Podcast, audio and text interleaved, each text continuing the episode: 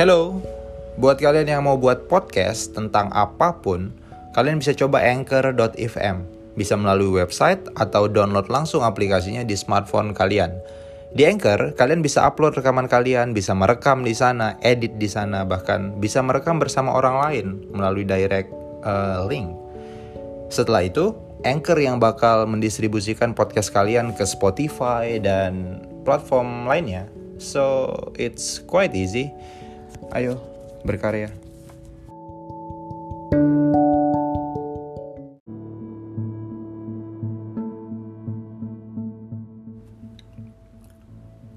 Halo, kembali lagi bersama saya Arden Mahendra, your book reader. Al-Qudus, sebuah novel kitab suci karya Asef Saiful Anwar, bab 8, Diris. Manusia bertambah, bumi tidak membesar. Ingatlah ketika Diris menjadi bahan olok-olokan kaumnya. Bukankah mereka adalah saudara-saudaranya dengan nenek moyang sedarah? yang lahir dari benih dama yang dihangatkan dalam rahim Waha. Namun demikianlah sifat sebagian besar manusia, semakin banyak jumlahnya, semakin berkurang rasa persaudaraannya. Sungguh bumi yang kami ciptakan dari segenggam tanah itu akan tetap sama luasnya, meskipun segala isinya bertambah. Dan tahukah kamu mengapa aku tiada menambahkan luas bumi meskipun dapat dengan mudah melakukannya tanpa sepengetahuanmu? Aku hanya tinggal berucap daden, maka akan bertambah luaslah bumi tanpa malaikat-malaikat yang mengerjakannya dan tanpa manusia mengetahui dan merasakannya. Sungguh alam semesta itu dapat memuai sesuai ketetapanku. Namun, aku yang paling tahu bahwa manusia akan tetap berkurang rasa persaudaraannya meskipun bumi dilipat gandakan luasnya. Masing-masing mereka memang diciptakan dengan nafas yang darinya muncul nafsu. Tugas manusialah untuk mengendalikan nafsu itu berjalan dalam dan demi kebaikan. Sebab nafsu tak bisa dibunuh. Manusia harus mampu mengasuh. Hakikat pernikahan. Apakah yang mereka perolok dari diris? Mengapa mereka mengolok-olok diris yang tak kunjung memiliki keturunan? Sesungguhnya manusia itu salah ketika menganggap pernikahan sebagai ruang persetubuhan. Sesungguhnya pun mereka salah ketika menganggap pernikahan sebagai gerbang keturunan. Dan mereka amat-amat salah bila menganggap pernikahan semata sebagai ruang kebahagiaan. Bukankah manusia dapat menurunkan benihnya dalam persetubuhan tanpa ikatan pernikahan? Bukankah pula mereka dapat meninggalkan pernikahan apabila telah bersetubuh dan telah memiliki keturunan? Dan bukankah mereka dapat berbahagia sebelum menikah dalam anugerah-anugerah yang telah kami tebarkan?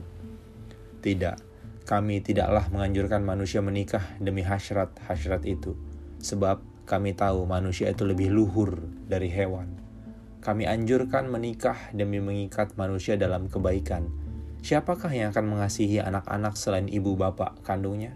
Siapa pula yang akan menyayangi orang tua di masa senja selain anak-anak kandungnya? Sungguh tiada sempurna kasih dan sayang milik sepasang manusia tanpa ikatan pernikahan. Di dalam pernikahan, kekurangan-kekurangan satu manusia dilengkapi oleh satu manusia lainnya. Sesungguhnya, aku menjadi yang ketiga dari dua manusia yang disatukan dalam ikatan pernikahan. Mereka itu akan mengerjakan dua tugas dalam beragam pekerjaan demi satu tujuan, dan semulia-mulia tujuan adalah bersama-sama anak keturunan kembali ke dalam surga di mana Dama dan Waha pernah berkumpul. Jagalah dirimu dan keluargamu dari godaan iblis agar tidak mengikuti mereka ke dalam siksaan kami. Bahwasanya iblis akan lebih giat menggoda ketika manusia telah menikah, sebab ia memiliki bisikan perceraian dan perselingkuhan. Sungguh, aku tak menyukai perceraian meskipun mengizinkan bila salah satu pasangan menderita disebabkan pasangannya tiada berlaku baik dan tiada memenuhi kewajibannya.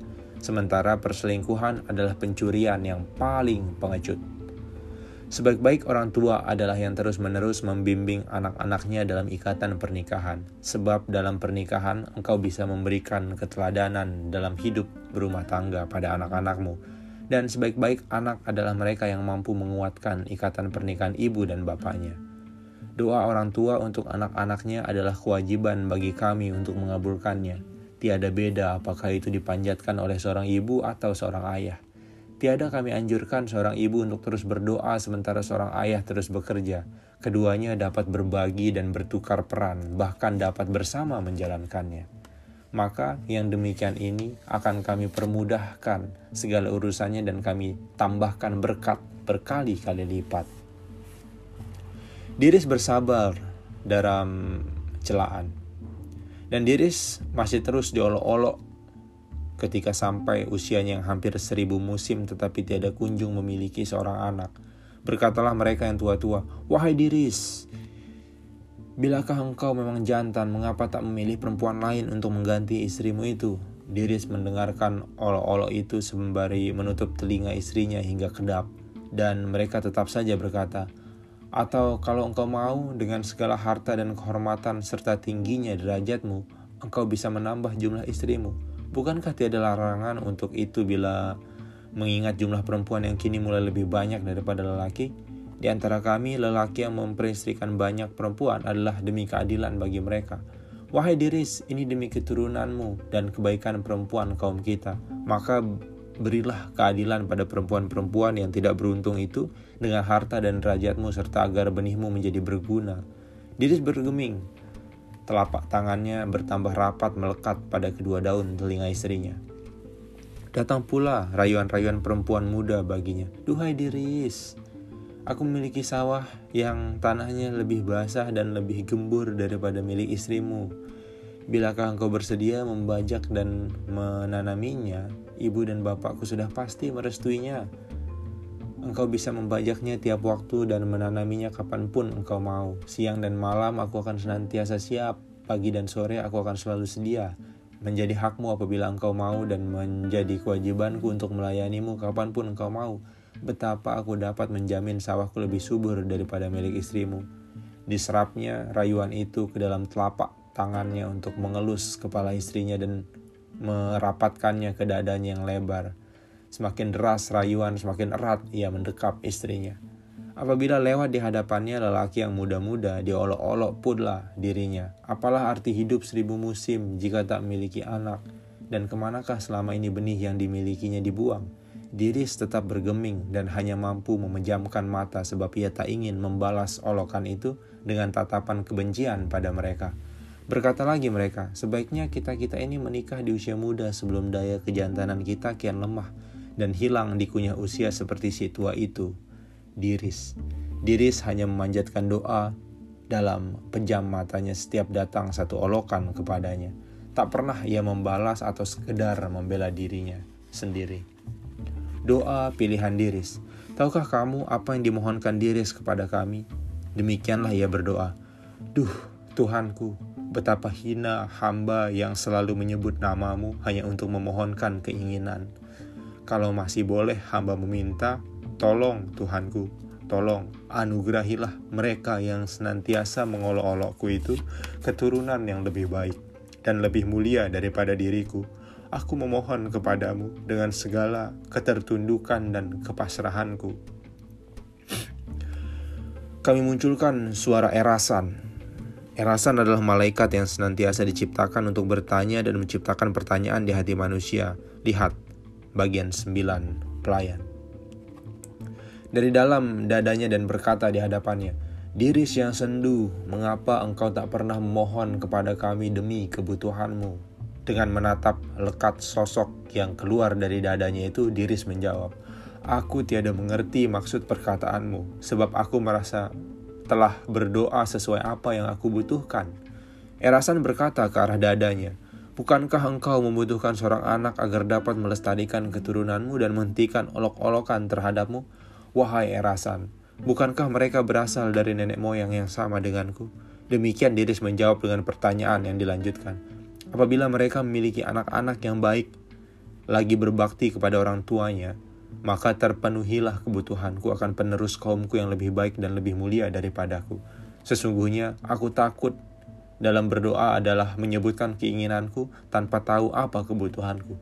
Dan tentu aku tak ingin menjadikan Tuhan sebagai pengusir orang-orang yang mengolok-olokku dengan memberikanku keturunan semata. demi kepentinganku semata demi keinginanku. Betapa aku lebih banyak menjadikan Tuhan sebagai pelayanku dalam keluhan-keluhan. Sungguh, aku memohon ampun atasnya perbuatanku itu. Erasan berkata sembari mengelus dadanya, Wahai Diris, sesungguhnya engkau memiliki kesempatan dan kemampuan untuk berketurunan jika engkau mengganti atau menambah jumlah istrimu. Diris berkata penuh sindiran, Mohon maaf, apakah benar aku sedang berhadap-hadapan dan berbicara dengan malaikat Tuhan? Sebab perkataanmu seperti iblis yang hendak menggodaku untuk tidak bersetia sebagai suami.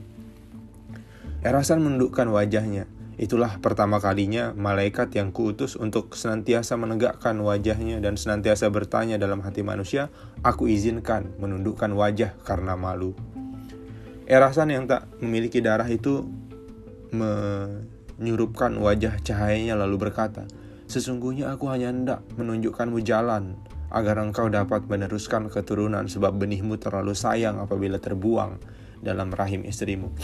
Atau hanya engkau simpan Engkau adalah orang mulia yang kebaikannya patut diteruskan dan disebarkan dengan baik-baik kepada dan oleh keturunan. Mohon maaf Erasan, Diris menundukkan pundaknya.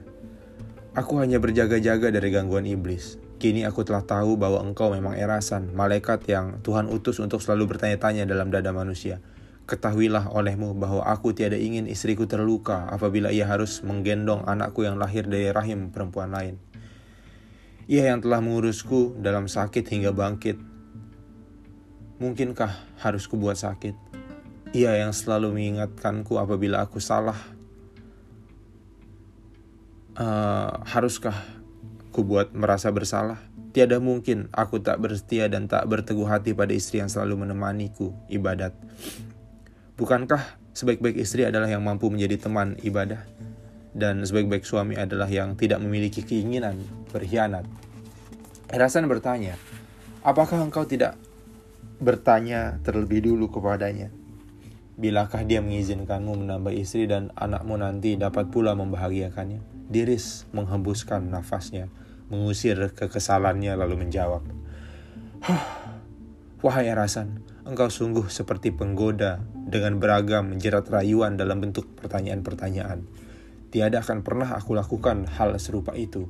Sebaik-baik pertanyaan adalah yang ditunjukkan kepada akal, sementara pertanyaan-pertanyaan untuk yang di dalam dada seperti pertanyaanmu sebaiknya disimpan sampai jawaban itu muncul dengan sendirinya dari dalam dada. Erasan kembali bertama, bertanya, Sungguhkah engkau telah tahu jawabannya? Diris menjawab, Tanyakan kepada Tuhan kita yang maha tahu segala sesuatu dan yang bukan sesuatu. Bukankah engkau memiliki hak untuk bertanya kepadanya, seperti dulu kaummu bertanya saat Dama dan Waha diciptakan? Sebelum Erasan sampai ke langit dan ber berkata-kata, aku telah menengahnya. Sesungguhnya istrinya telah mengizinkan ia memilih perempuan lain untuk melahirkan anaknya, tetapi dada diris berisi batu karang. Kembalilah ke bumi dan munculkanlah lagi pertanyaan-pertanyaan dalam dada manusia sebab pertanyaanmu padaku telah terjawab sebelum kau ungkapkan. Cerau di malam yang cerah. Aku panggil Sider dan bertitah. Sampaikanlah pada Diris untuk mengurung istrinya di dalam kamar sampai datang perintah berikutnya. Ambillah sebongkah batu besar sebesar kepala manusia di tepi sungai surga lalu taruhlah di dekat pembaringan istrinya. Apabila telah datang waktunya, istrinya boleh keluar dan ia boleh berkata-kata lagi kepada istrinya. Apakah yang lebih berat bagi manusia selain melakukan sesuatu di luar keinginannya? Demikianlah yang dirasakan Diris ketika hatinya bertambah berat sebab perintah kami. Berkatalah Diris kepada istrinya dengan suara yang memberat dan tersekat. Masuklah ke dalam kamar dan janganlah sekali-kali engkau berani keluar Diiringkannya istrinya ke dalam kamar dengan langkah pasrah. Istrinya bertanya, "Mengapa?" Tetapi diri setelah dilarang untuk berkata-kata sampai datang waktunya. Dibersihkan olehnya tubuh istrinya dengan kain dan air hangat berbunga sembilan rupa. Diurapinya tubuh itu dengan kembang-kembang dari halaman rumah mereka. Disediakan pula olehnya makan dan minum istrinya. Tapi tak sekalipun dijawabnya pertanyaan istrinya yang hanya satu kata. Mengapa? Bila tubuh diri setelah demikian lelah dalam mengerjakan perintah, keringatnya menetes satu persatu di atas batu dekat pembaringan istrinya. Bila telah demikian berat kesedihan istrinya meneteslah air mata perempuan itu di atas batu surga itu. Berpekan-pekan lamanya batu itu ditetesi keringat diris dan ditetesi air mata istrinya. Kami jaga batu dan pasangan suami istri itu seperti kami jaga cahaya gemintang dengan sejumlah malaikat seperti langit yang kami jaga letaknya agar tetap di atas, juga matahari yang kami jaga pembagian cahayanya pada rembulan dan bagian-bagian bumi. Hanyutlah mata diris dalam suatu malam yang cerah. Ia pandang pohon-pohon yang menundukkan dahannya, berbagi kesepian dengannya. Kami datangkan cerau di dalam telinganya. Hatinya berdesir, aduhai, Suara air menetes di manakah itu, sementara langit di sini demikian cerahnya dengan bintang-bintang yang terang.